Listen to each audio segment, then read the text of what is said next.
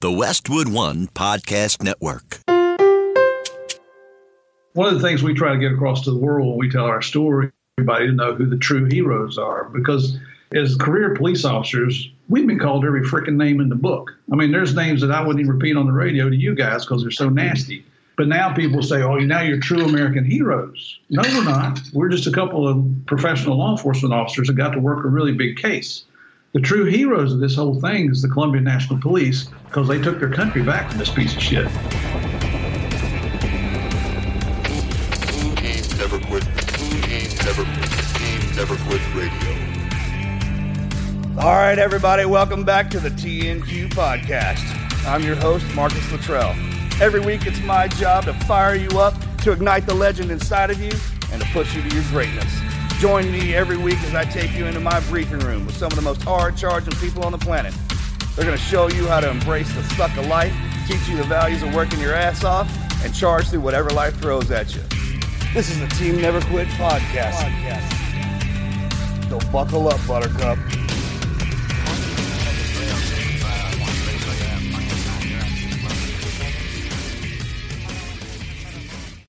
Hello there, TNQ Nation. Welcome back to another episode. Hope you guys are having a great day so far. I'm grateful to be joined by two of the most badass podcast hosts on the planet, Marcus Luttrell, Morgan Luttrell. Good morning, guys. Morning. What's happening? Top of the morning to you, buddy. Here we go again. Again. I think they wrote a song about that.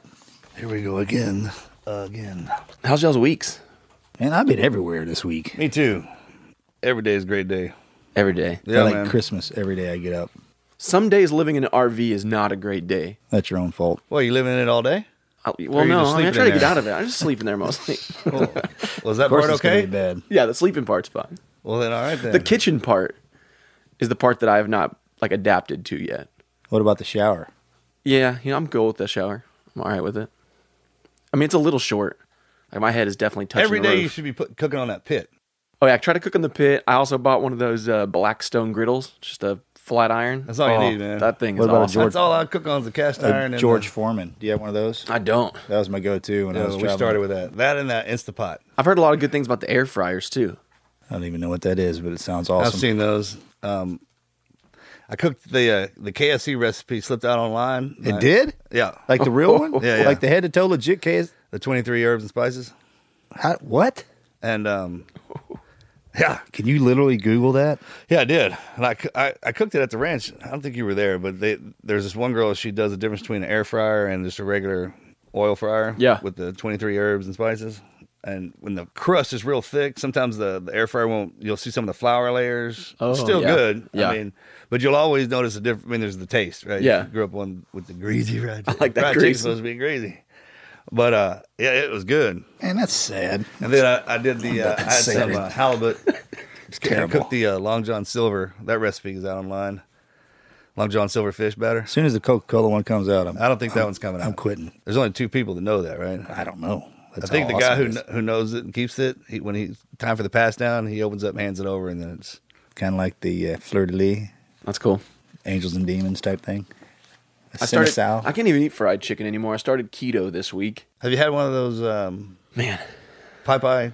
I did have it prior to this week. Was it epic? The Popeyes chicken sandwich is pretty epic. Man, they're always out when I spent my young times working at Chick-fil-A, and it's better than Chick-fil-A, which is maybe sacrilegious to say, but Popeyes chicken sandwich is. I was talking to a group the other day about leadership, and if you think that you can't take a 17 to 24 year old individual and make them into something special and what you want, walk into a Chick-fil-A. That's right. That place taught me a lot. Going from there and then to Apple, they taught me what I know. Senator Joni Ernst worked at Churches, I think it was. Fried chicken. I think it was Churches. And now she's a senator. First female from Iowa. Military vet. She's awesome. The awesomest thing ever. I love her to death. Awesomest. She is. Badassest. She's totally awesomest. All right, let's get to a listener story. Listener stories today is my Army buddy from William. So the story I'm going to share with you guys is not really my own, but my best friend's and Army buddy Kenny. During our first deployment to Iraq, Kenny and I became really close. He has an amazing voice and was great at turning any good song into a funny one. Kenny and I were always together and always making each other laugh, along with the rest of the platoon. I always gravitated to the funny guys, and during the hard moments, the laughs just kept us going. When Kenny deployed a second time to Iraq, he convinced the sergeant major to have me work with him at the B-Doc.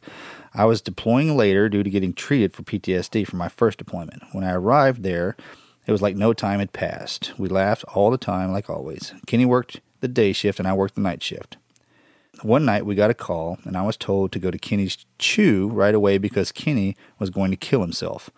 My sergeant and I, in a panic, drove over to Kenny's Chew, and it still haunts me to this day. His front door was open, just a crack, and I had mentally prepared myself for seeing my best friend dead on a bunk. When I walked in, Kenny was sitting on his bed with the muzzle of his rifle underneath his chin, ready to go.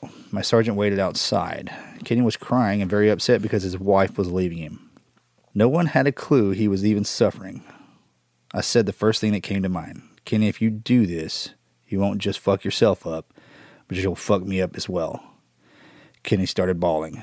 My sergeant got the chaplain, and I got the rifle away from him just in the nick of time. He told me everything he was dealing with. They took Kenny's charging handle from his weapon for a week, and a couple of buddies and I would make him laugh constantly by pulling it back even though it wasn't there. Kenny went on not to only finish his deployment, but also him and I doing a third deployment together. Him to Afghanistan, where he earned a Bronze Star for teaching kids, and I ended up in Iraq again. I am out now, and Kenny is still fighting the good fight. He is in the reserves now. About 2 years ago, Kenny ended up with cancer and beat that too. Kenny and I both went to the E5 board together. Kenny is my motivation to never quit, and I wanted to share this with you guys because whether you are in Kenny's shoes or my own helping someone who is on the edge, it is important not to just think about your current situation, but also what you can do to become if you just push through it. Kenny and I were both in the 1st Armored Division, and the quote that I will die with is, "Iron sharpens iron as one iron soldier sharpens another." I love you guys. I work out to your podcast every day. Never quit doing what you do. It's so important. That's an amazing story. Will, thanks for sharing that with us, buddy. And I'm glad to see that Kenny's out still kicking ass and taking names. You're right. It only takes just that one small intervention, walking in and saying, "Hey, man." Everybody gets put to everybody for a reason. The universe has a funny way of making you wind up exactly where you're supposed to be. I read that on a bumper sticker somewhere or something, but it's true, man. It's thank both you guys for your service. Yeah, and thanks for watching out for each other. That's what we do.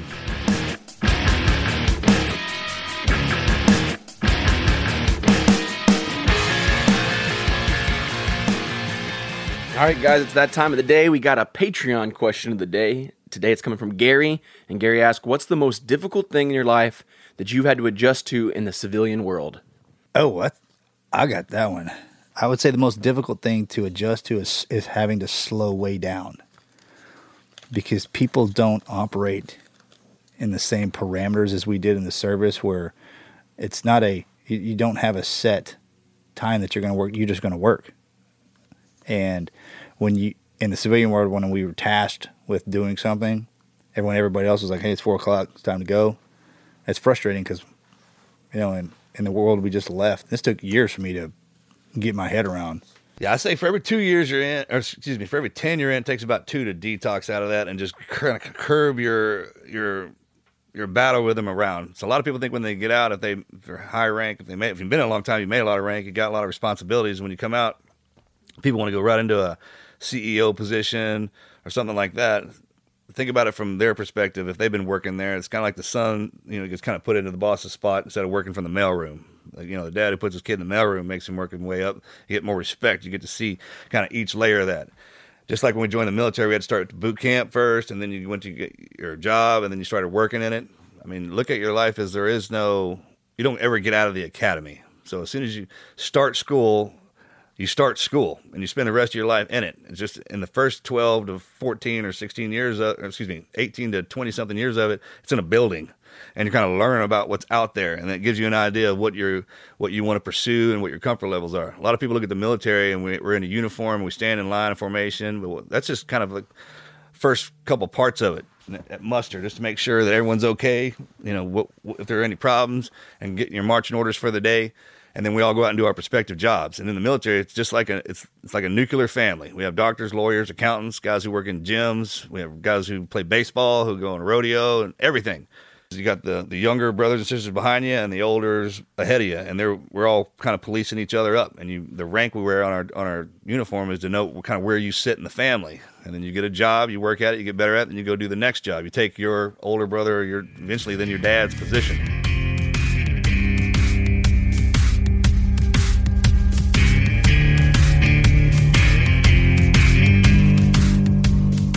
One thing I've learned is that sharing your story is a powerful thing. There are people out there that need a kick in the ass, and your story could be the one thing to change their life forever. Take a minute to share your story at teamneverquit.com/podcast. Just click on the Share Your Story button in the menu so we can encourage you along the way. Your story just might be shared on one of our upcoming episodes. Do you want exclusive access to the show and bonus behind-the-scenes content?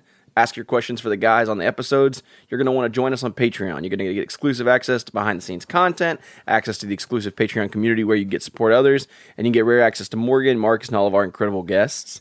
Join us at patreon.com/teamneverquit.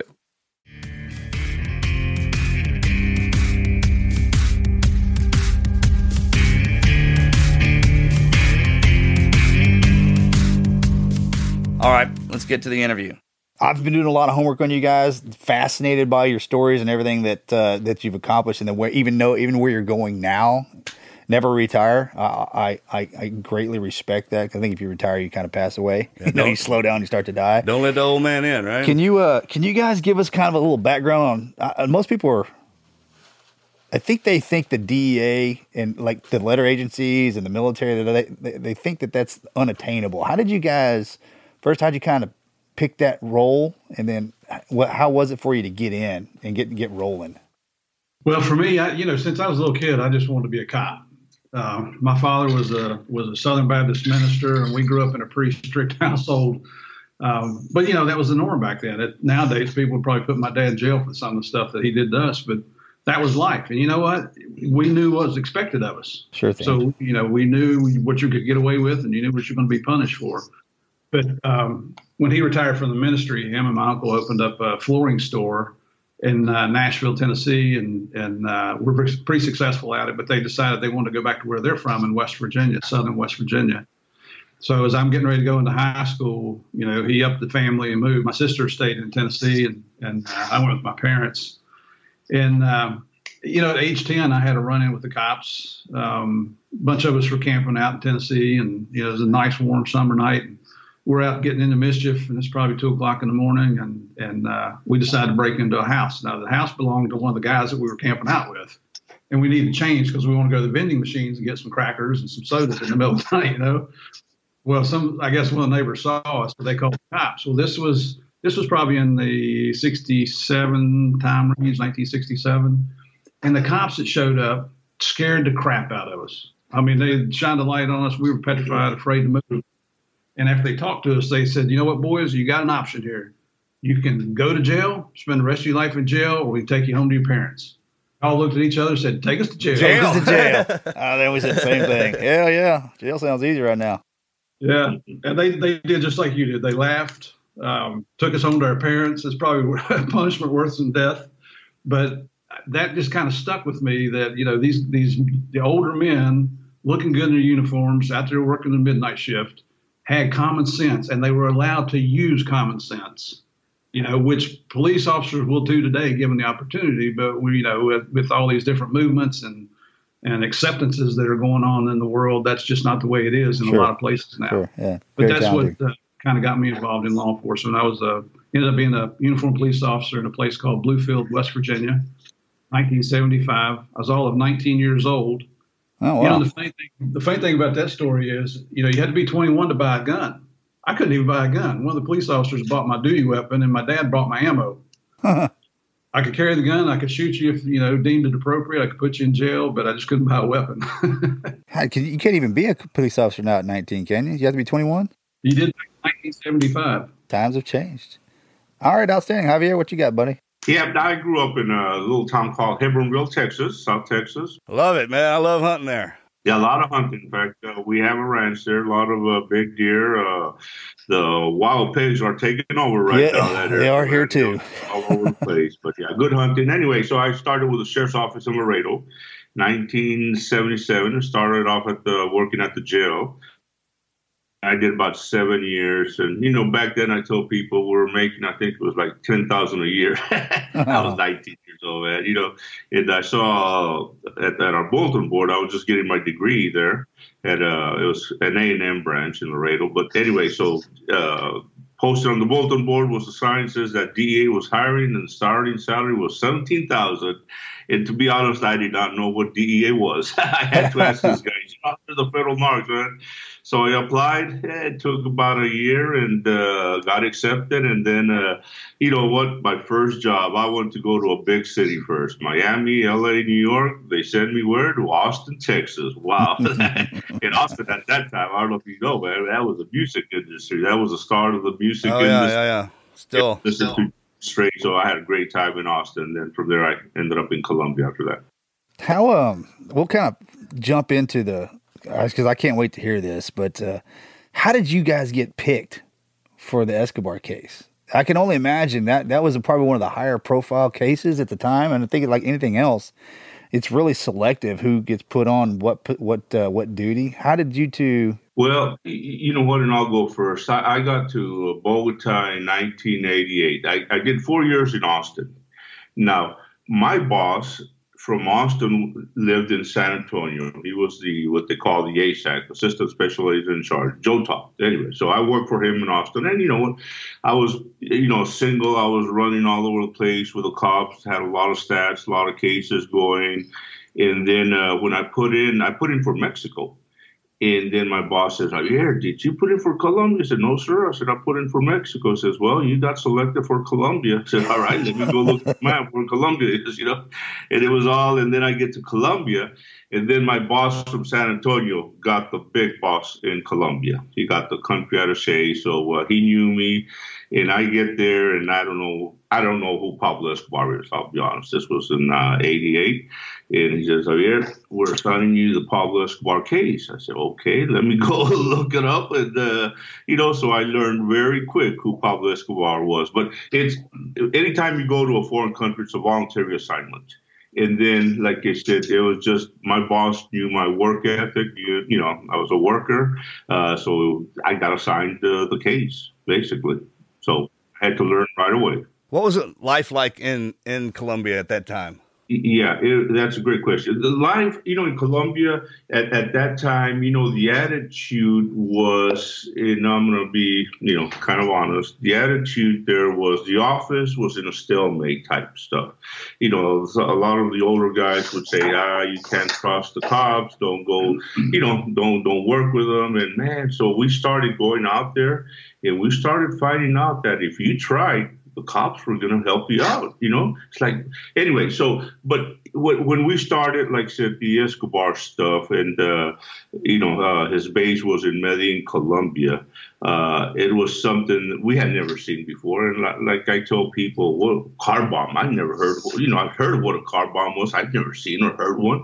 Then, you know, when Escobar started the war in Colombia, his primary focus was car bombing. I mean, 10 to 15 a day, you know, shopping centers at our base. We used to live in our police base in Medellin.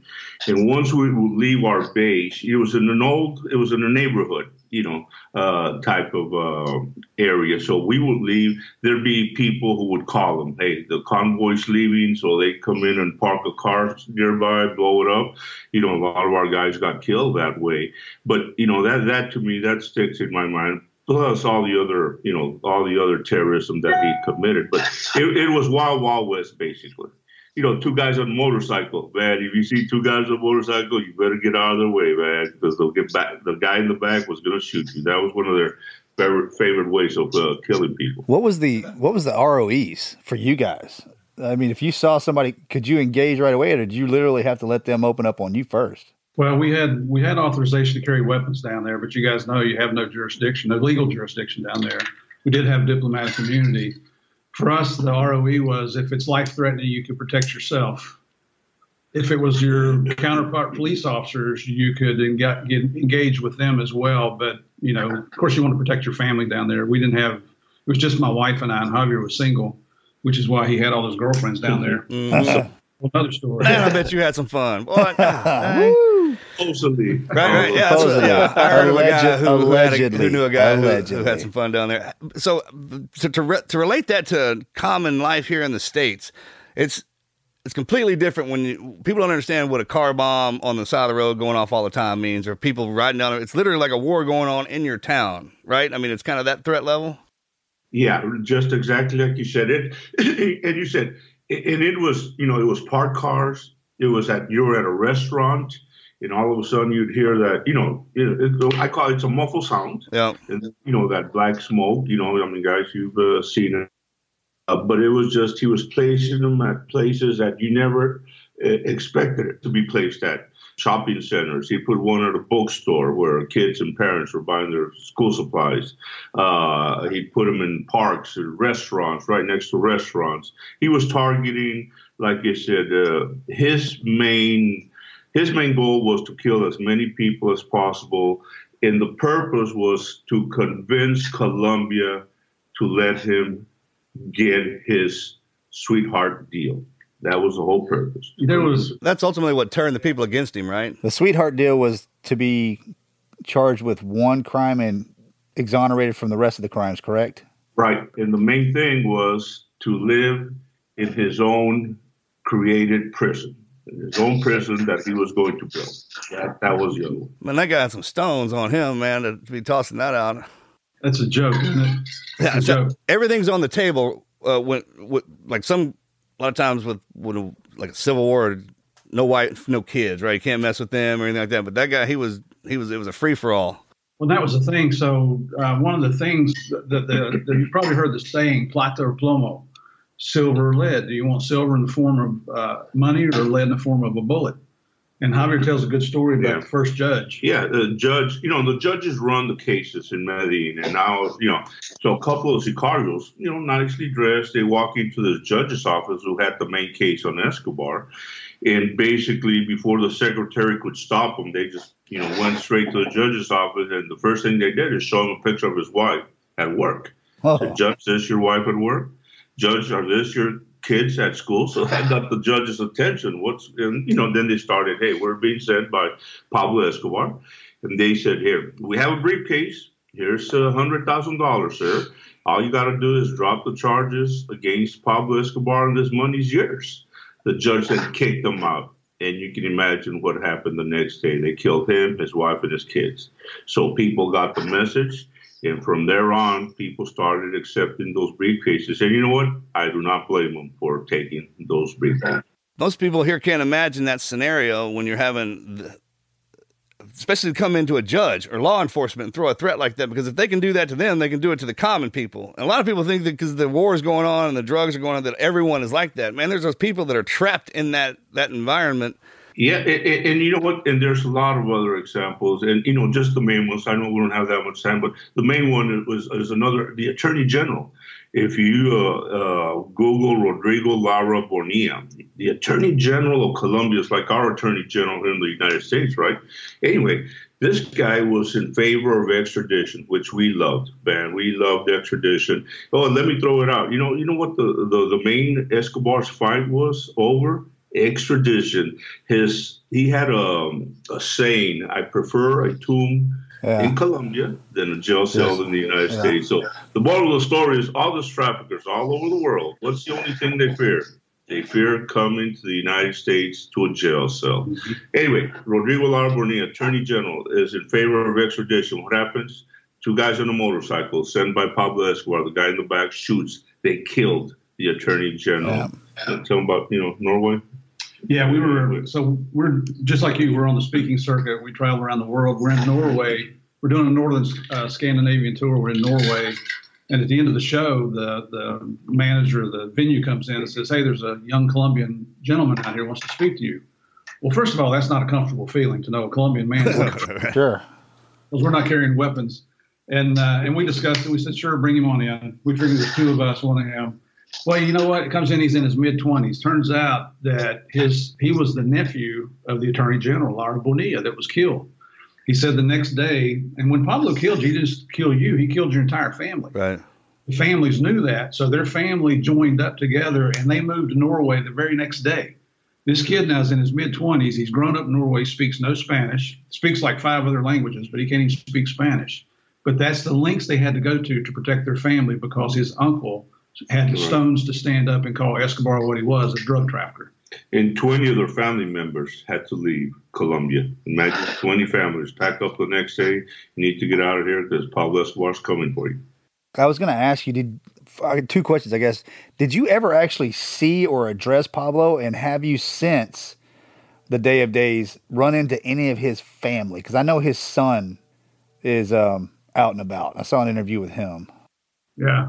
No, the only time I ever saw Pablo Escobar was when I was standing over his body taking those pictures. Okay. And we have not physically seen any of his family members. Our agents have called, where they want us to go on stage with him. There's the son. There's one surviving member of the Medellin cartel. They call him Popeye. I hate to even give him any recognition, but he's the only surviving member of the Medellin cartel that we're aware of. And our agents wanted us to go on stage with him. This guy admits on camera that he killed 300 people himself, murdered them. And he admits on camera that he arranged as many as 3,000 murders at the direction of Pablo Escobar. Jeez. And they want us to go on freaking stage with him? Yeah, we will never do that. Yeah, he would go into martyrdom right there probably. We will not. And like Steve said, when Pablo, one of his producers called us, wanted us to talk to him. I said, of course not, we will not talk to him. And, but you know what, this people is like Popeye, and we put the number of Escobar's, killed people that he killed at about 10 to 15,000 people. Popeye claimed to numbers closer to 50,000 people that Escobar killed. So. That's like genocide. It was. Yeah. It was. And then you go back to the deal you were talking about. We call it the deal of a lifetime.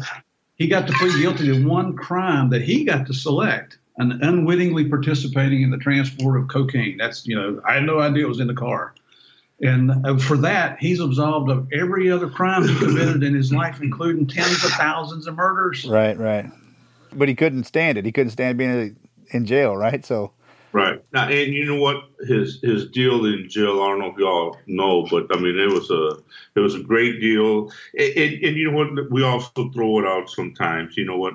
If you're in the leadership or you're the president of Colombia and you're seeing all your people get killed and you have a chance, I'm not saying that was righteous. I'm just saying that's the other side of the coin, to let him surrender. You know what I'm saying? Sure. We didn't like the deal. Of course not. We were very opposed to that deal. But if you're in charge and you have a chance to, hey, this guy says he's going to surrender, stop the bombing.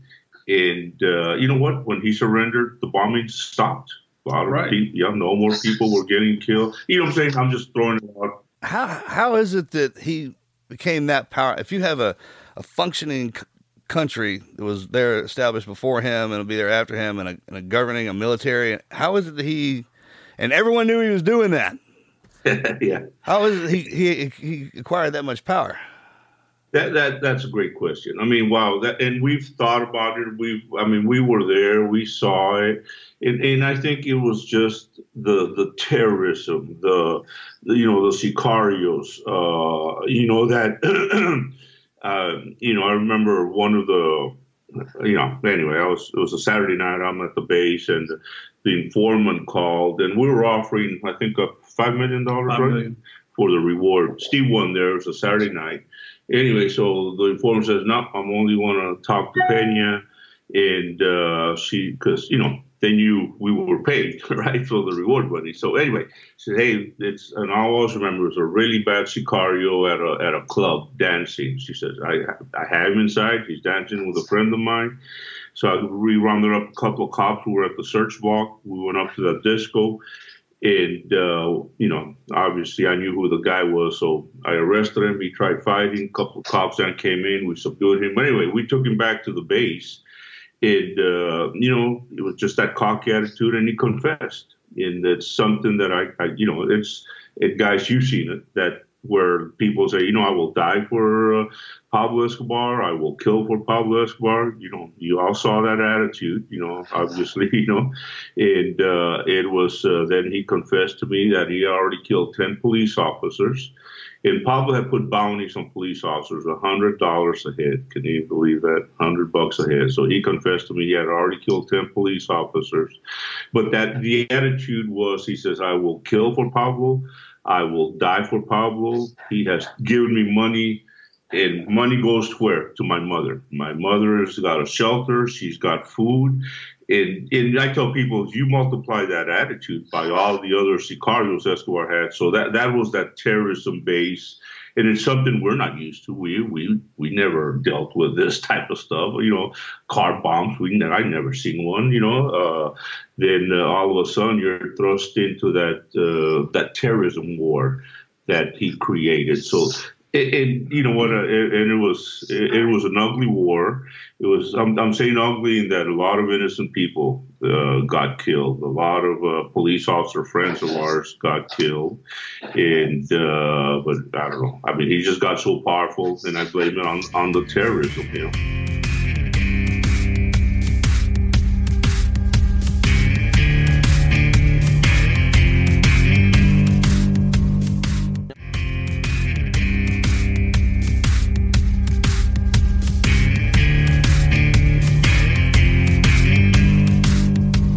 Can you take us, if you don't mind, through that day, through in '93 when you finally we had him, and how kind of high level? It had to be just a rush, just to know, all right, hey, this is it, and then finally when you realize, oh, this is really it.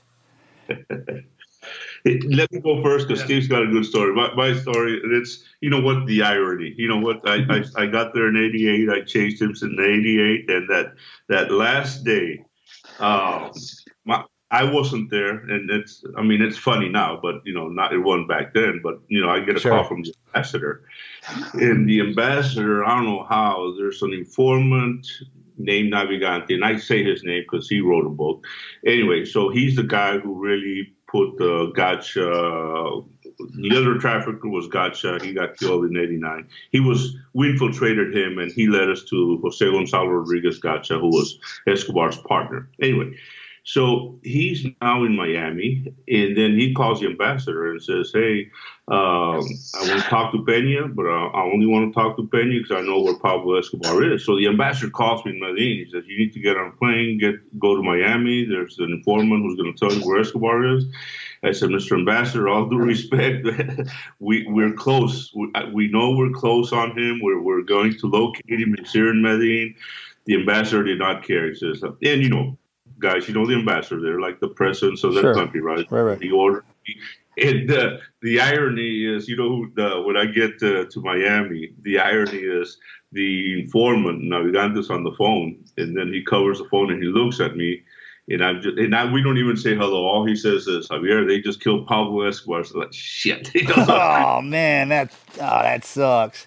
Yeah, I go back to the airport, and, you know, at the airport, man, on the plane I get on, and it's all the television network people, Telemundo, going to cover the story. So that was my story. That's why I wasn't there. But Steve, yeah. Can you imagine what would happen on that plane if they knew who he was and he was on the plane? Oh, man.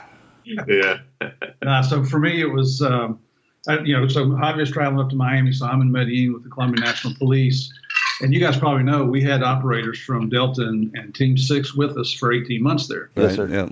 You know, I mean, you know, you get to be friends with everybody because we're all pretty much on the same mission there. We had different responsibilities, but still the same mission. And so I'm standing in the room with all the operators, and it's, you know, just seeing what's going on. And, you know, you've got your different things. You go to the wire room, you go to the 800 hotline and all that stuff. And out in the quad, I could see all the executive staff for the Colombian National Police scurrying over to the colonel's office, Colonel Hugo Martinez. He was our boss up there. So we had a great enough relationship that we could go to the colonel's office, and you know, he would invite us in. So I go to the doorway and stand there. He sees me, and he motions me in, and he's on a walkie-talkie. And you can hear there's an operation underway. And one of the lieutenant colonels whispers over, they think they found Pablo. And the colonel's issuing orders, Long story short, you know, the Colombian National Police is this elite unit that's known as the Dijin unit, D-I-J-I-N. They're the ones that engaged Pablo in a firefight that day. It was funny because they used deck cord to blow the door off of this row house he was in, and that was the operators had taught him how to use deck cord. So they actually employed some of the explosives training that they had learned from the Americans. They go inside, they engage in a firefight. Pablo, now this was a little surprising for us. Pablo only had one bodyguard. You know, this guy at one point had as many as 500 sicarios working for him. This day he's got one.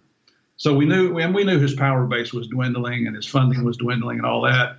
So the bodyguard, they go up to the third floor of this row house. He jumps out the window onto the roof of a two-story row house behind them.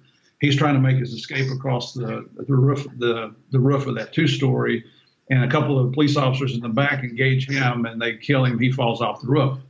Well, Pablo makes it up to that third window, and one of our good friends on the Dijin unit, he had just come around the corner, and I think this is portrayed in one of the trailers. He's sighting in on Pablo. Pablo shoots at him, but he trips on the steps and falls down, which saved his life because a bullet went right over his head. Then Pablo jumps out the window.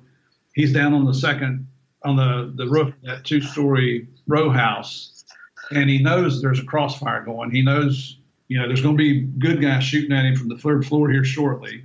He knows there's guys on the ground, so he's trying to make his way along the building there, but you can only go so far, so he makes a dash. The guys show up on the third floor, get him in a crossfire, take him out there on the roof. Now, if you watch the show Narcos, it shows that I was on the roof when Pablo was killed. Uh-huh. That's not true. I was back at base. Damn. That might be one thing to say about, but you know, one of the things we try to get across to the world when we tell our story, everybody to know who the true heroes are, because you know, as career police officers, we've been called every freaking name in the book. I mean, there's names that I wouldn't even repeat on the radio to you guys because they're so nasty. But now people say, oh, now you're true American heroes. No, we're not. We're just a couple of professional law enforcement officers that got to work a really big case. The true heroes of this whole thing is the Colombian National Police because they took their country back from this piece of shit. Sure. Oh, yeah. And you know what?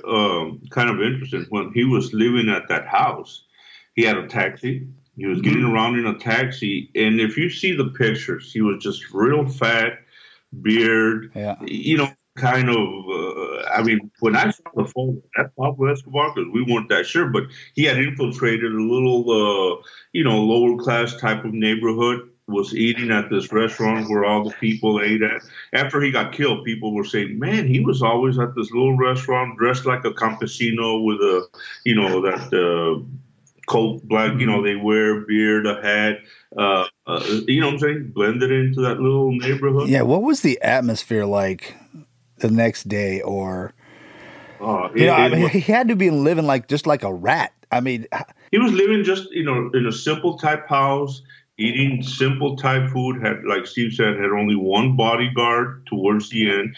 Because, you know what, one of the successes we had and we learned is how to take out an organization. You got to take out everybody, the sicarios, the money launderers. So we were concentrating on everybody. I remember the big money launderers, we were arresting them. And we were doing joint operations in Miami. You know, anybody who worked for Pablo Escobar, we were targeting them. Colombia was targeting them. So that was one of the factors that helped us is go after everybody in the organization. So, and we would intercept some of his letters, and he was, you know, asking for money, you know, because he had money, but he didn't have the cash. So he was living towards the end in just a regular, you know, because I think the work that the search block did in taking out all his organization. And you'd ask about the mood. You know, it was actually a mood of elation. Yeah. Not only with us, but with the Colombian National Police especially, because they lost thousands of police officers to this guy and his organization. So all the photographs you've seen of Escobar on the internet or wherever you might have seen him, I took those pictures. A lot of them, I did have some pictures of the team that killed him. You know, I'm in the third floor window shooting down on the second floor, on the roof of that second floor where the body was. And, you know, we got the pictures of them holding their rifles in the air. Well, there was a major with Colombia National Police that took those pictures out, so I never got those back. But then, you know, when the media started showing up and thousands of people started coming out because, I mean, you know how they are. There's a firefight and then people just scurry out because they want to see death and destruction and mayhem. Right. Well, the one of the lieutenant colonels came over and he's like, listen, man, we want to get you out of here. And I said, believe me, I want to get out of here. You know what? I'm from an English-Irish background. I'm about as white as you get. Yeah, you don't blend. And out like a sore thumb there. Yep. So they gave me a patrol detail. And we headed back to the base. And that night, after everything was over, I mean, we tripled the guard. And the police base in Colombia is like a military base that you guys are used to. Yep. So they tripled the guard. We're expecting retaliation attacks. Quietest night I ever spent in Medellin, Colombia was the night Pablo Escobar was killed. Next day, they fly, Javier's back in Bogota. They fly him in on a Huey gunship out of the base. We fly back to Bogota that evening. My wife was in the embassy. They had arranged a little celebration, and you know we all got home like first light the next day. It was a hell of a night. It was, and everybody. I wasn't there, but you know what? It was part of that great feeling. You know, because this guy, like you said, and it was personal for us. I mean, sure. He killed a couple of good friends of mine. You know, I tell people we went to a funeral where we had 7 coffins in the church. You know, the main guy was a good friend of mine, so it was personal. The Colombians loved it. They were happy. Some of the Medellin people obviously think Pablo Escobar is still a hero, and hopefully we have dispelled that myth, but he still has followers in Medellin. Why? Because he gave him a new house, gave him money. You know what? We tell people right now the #1 tourist attraction in Medellin, Colombia is his gravesite. I was going to say, is there a site there that... How's that? I was going to ask if there's a site there that people visit. Yeah, the gravesite, man. People go from all over the world. They come. They want to go there. They started, I don't know why, narco tours, where Pablo's brother, Roberto, and he's kind of, I'll say it, he's crazy. He's not all up there. He's doing narco tours. We're showing them where Escobar had properties. People are paying money. Sure. Look at this stuff. I mean, it is unbelievable. And that prison, so-called prison he was living at. You know, the main goal. You know what he was going to do after he left after the 5 years was he was going to turn it into a tourist bread and breakfast type place. How much money? And it was estimated he was making $18 million a day. How much is there? Do you think there's still money out there buried and hidden to be found? Yeah, there's a lot of money buried in caletas, and you're going to hear that word caletas anywhere. It's a stash site. It's a famous word in Colombia. You can hide it, but yeah, there's still a lot of money buried because they used to kill everybody who buried it. Now Escobar is dead, and there's been documentaries. They're trying to find it. It's going to be hard. I tell people, you know what? You're not going to be able to find it unless weather conditions wash it up. Right. Storms, rivers, stuff like that. But yeah, he loved to bury the cash. And at that time, it was all cash that was coming back to him in Colombia.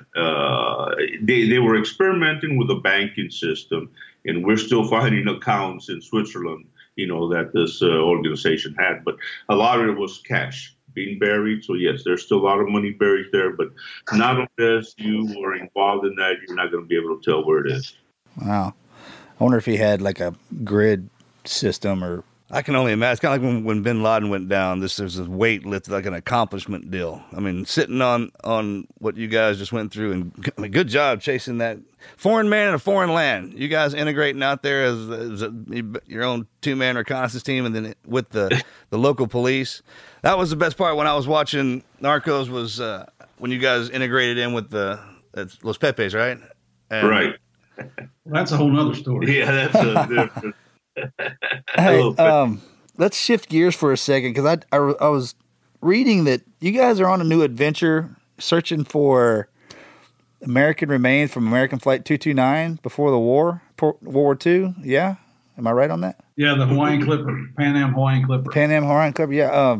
Can you guys talk about that and give our listeners that's fascinating. Yeah, we've got a couple of buddies that help us with our videography and editing, and they're professionals.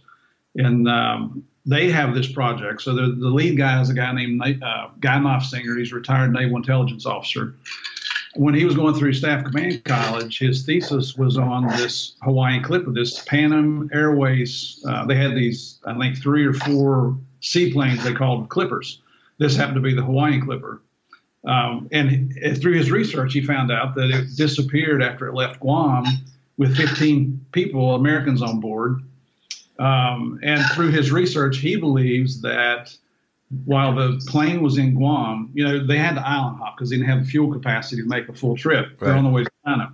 So while they're in Guam, when the plane took off the next morning to go to the next island, there are witness accounts that say that the plane was skimming across the water and it looked like it was tail heavy, and then it finally took off.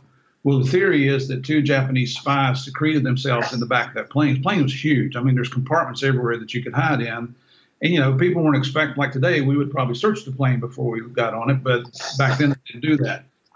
Well, what we believe is that the two spies, when they hit the point of no return, came out with weapons, skyjacked the plane, forced it to land in Truck Lagoon over in Micronesia. If you know anything about Truck Lagoon, that was Admiral Yamashita's Pearl Harbor. That's the Japanese naval base. I've been there. It's a long way down there.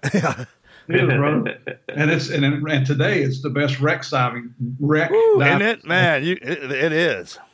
It's beautiful down there. So what we believe is that they took the 15 Americans off there. They held them captive there for a while. We've got statements from family members down there. We were down there. Guy has been on 4 expeditions down there. I went on one about almost 2 years ago. We went down for 2 weeks, and we're digging for bodies. We're trying to find artifacts, bones, whatever, witness accounts. Javier and I are the lead investigators of the lost. We call it the Lost Clipper. We believe that the Japanese, based on accounts from family members, took the 15 Americans, made them lay down in a plot, like 5, 4, 4, 4, and 3. That's 15. And then poisoned them. Then they put rebar over top of it, poured cement on them, and that's their grave. So we're trying to find the bodies. But the reason for the skyjacking is the Lost Clipper had the newest, latest, and greatest engine technology for aircraft. So the Japanese wanted that plane. They took it to Japan, reverse engineered those engines, and those are the engines they put on their Zero fighters that attacked Pearl Harbor. So if we can prove all this. And we also now think it's linked. This is in 1938 when this happened. If you remember history, in 1937, when Amelia Earhart disappeared. There it is. Yeah. We believe the two are linked. So if we can prove all this, we may finally be able to put a definitive answer on what happened to Amelia Earhart. If we can prove this, this will be the first skyjacking in the history of the world. And if we can prove this, the first act of war against the United States by the Japanese won't be Pearl Harbor. It'll be the skyjacking of the Hawaiian Clipper in 1938. That's amazing. So, so thinking that Amelia might have landed on that island, and they. Well, how's that work? Not sure. We believe she ran out of fuel. You know what? We believe that Amelia was a spy for the United States. Also, I mean, we've uncovered some evidence that supports that theory. And I don't want to reveal too much because. No, come on. I'm riveted. No, it's, I tell you what, I got a chance to go down to, we flew out of Guam into Palau and down to Micronesia, went diving down there. We were with an organization called Bent Prop, and we were searching for, there was 3 frogmen that were captured and tortured on Saipan and moved out in that area, and we're in a prisoner of war camp, and they found some of the remains. It's like walking back in time back there. I mean, literally, there's rifles leaned against a tree. There's tank treads everywhere. It's something. That place, it is. I imagine there's treasure everywhere. Because the crazy part is that how deep that reef is. So what is it, like 60 feet? And we dove on one of those P-51s, and the only thing that was, it looked like somebody had rolled it off the showroom floor. The prop was bent on the front of it, and it had a couple of bullet holes through the fuselage, but that wooden antenna was still on the back, and a coral had grown up through the middle of the cabin. But, you know, you go off that reef and then it's, 2,000 feet straight down? But, and if you guys never stop going on adventures. I mean, that's awesome. And you know what? That's what life is. It's an adventure. Just because we're old doesn't mean we can't go on adventures, right? Oh, I ain't old, man. Just experienced. Yeah. You got a lot of knowledge. There's been on a lot of adventures. That's in this family. Every day when you wake up, we say you go out, it's an adventure, man. So make it fun. Especially now you get to search for all our buried treasure, which is our buried history. You guys dig that up, man. That's something. Because every book that's ever been written, every movie that's ever been made is waiting to be relived and rewritten just with the next generation. And the best part about it is when you're out there on it, you get to discover the things that got overlooked from our past. So that's, man, that's good stuff, man. You know what? We may bring some closure to the 15 families too for those victims. There you go, right there. That's amazing. All right, well, we're gonna wrap this up. If you guys are good with that, thank you for sharing that story. Yeah, if you could just, I mean, we got any plugs? Let everybody know where we can find you, how we can follow you, how we can help you out. What you got going on next? Something we can share with everybody. Yeah, there's, if you want to find out more about us, you can go to our website, www.deanarcos.com. We've got a calendar on the shows where we're speaking at, where we'll be next. A lot of fan photos, information about us. We're all over social media on Facebook, Instagram, Twitter. We've got Vimeo channels. We've got YouTube channels. We've got professionals that do this for us. We're on LinkedIn, all under DEA Narcos. And on November 12th of this year, our first book is coming out. It's called Manhunters, How We Took Down Pablo Escobar. St. Martin's Press is our publisher. You can pre-order it now. If you're having trouble sleeping at night, it'll probably help you cure insomnia when you read the book. And it's a little bit more than just our story about Pablo. It's about our personal lives, how we got involved in law enforcement, some of the other cases we've gotten to work on over the years. We're also doing a project that's addressing, we're working with a group called Partnership for Safe Medicines. This is addressing counterfeit medications that are coming to the United States, which primarily contain fentanyl. Fentanyl, there you go. And all the scourge that is. And you know what, guys? You probably already know this, but in 2017, there were 72,000 overdose deaths in the United States. If you divide that by 365 days in a year, we're having about 194 Americans overdose and die every single freaking day in our country. And we still can't get people to become aware of this problem and take it seriously to do something about it. Now we've got states that want to allow Americans, and believe me, I'm in favor of cheaper prescriptions, but they want to allow Americans to use these online pharmacies, particularly Canadian online pharmacies, which is a misnomer because those Canadian online pharmacies are actually located in India, Pakistan, China. Mexico. Yep.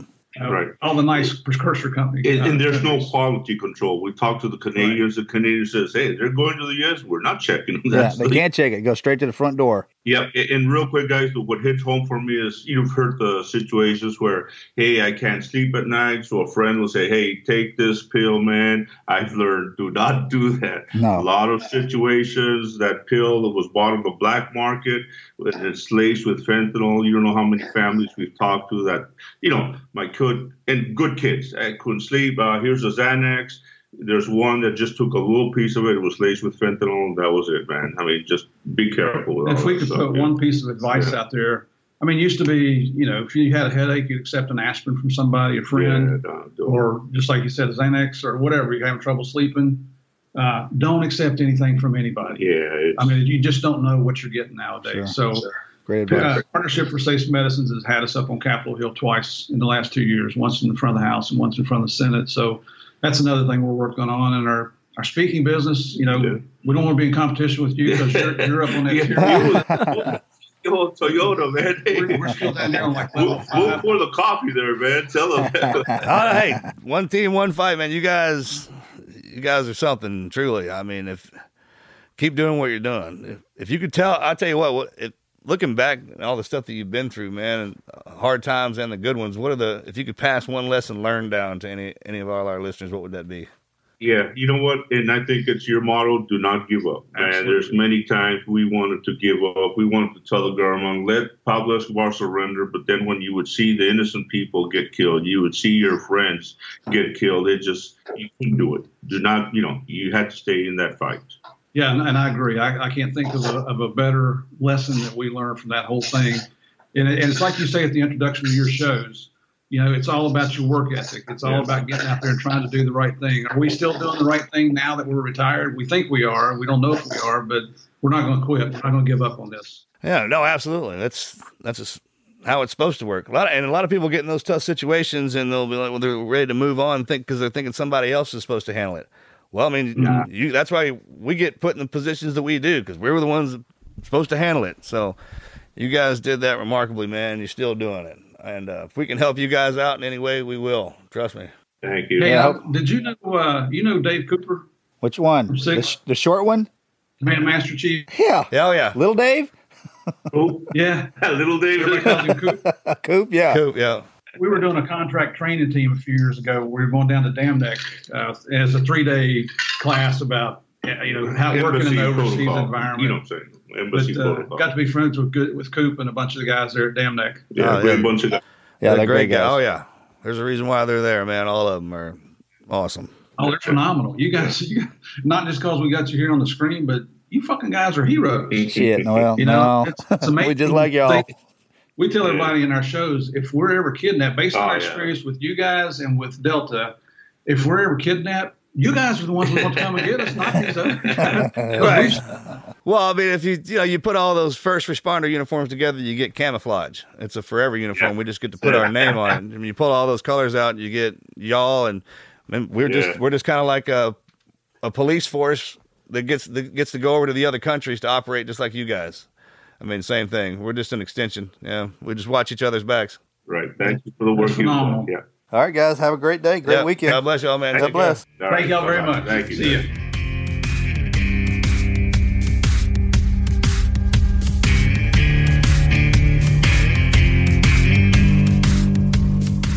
You know, you really don't hear much about the you know, most people don't even know there's Americans on site when that Escobar thing went down. It's cool to talk to the two guys that were leading the charge for the American side. Well, I mean, they're making shows about it, and there's books and all kinds of movies about him, and kind of over time you get to see the detailed part of it and them being a part of that and sharing that with us. Yeah, that was awesome, man. And now, especially what they're doing, they just kind of never stop going on adventures. Yeah, that next adventure like seems secondhand cool. Lions. Yeah. You know what I'm talking about? It's just kind of like, rolled with each other and chasing the adventure. I mean, that's awesome. Guys never stop doing that. Yeah, thank y'all for being on. The story was awesome. Yeah, I wish we had more time. There's a lot more details in there, I'm sure. If you want to be the first one to know when we drop a new episode, then you need to make sure you subscribe to the podcast. You can press the purple subscribe button on Apple Podcasts or any other major podcast player to be notified the moment we release a new episode. The show is available on iTunes, Spotify, Stitcher, and pretty much any other podcast player.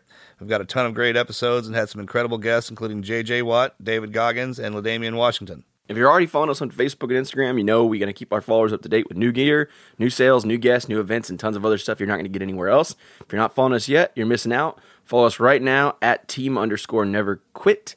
You can also keep up with Marcus at Marcus Luttrell, Morgan at Mojo Luttrell, and me at Andrew Brockenbush on Instagram. Thanks for coming back to another episode. It's fun to do this every week, and you guys' stories, you guys' involvement in this community and part of our team is what keeps us coming back. We truly can't thank y'all enough for listening to not only us but our guests and keeping this thing going. It's an amazing thing, and we love you guys for it. God bless. I'm out here. Thank you.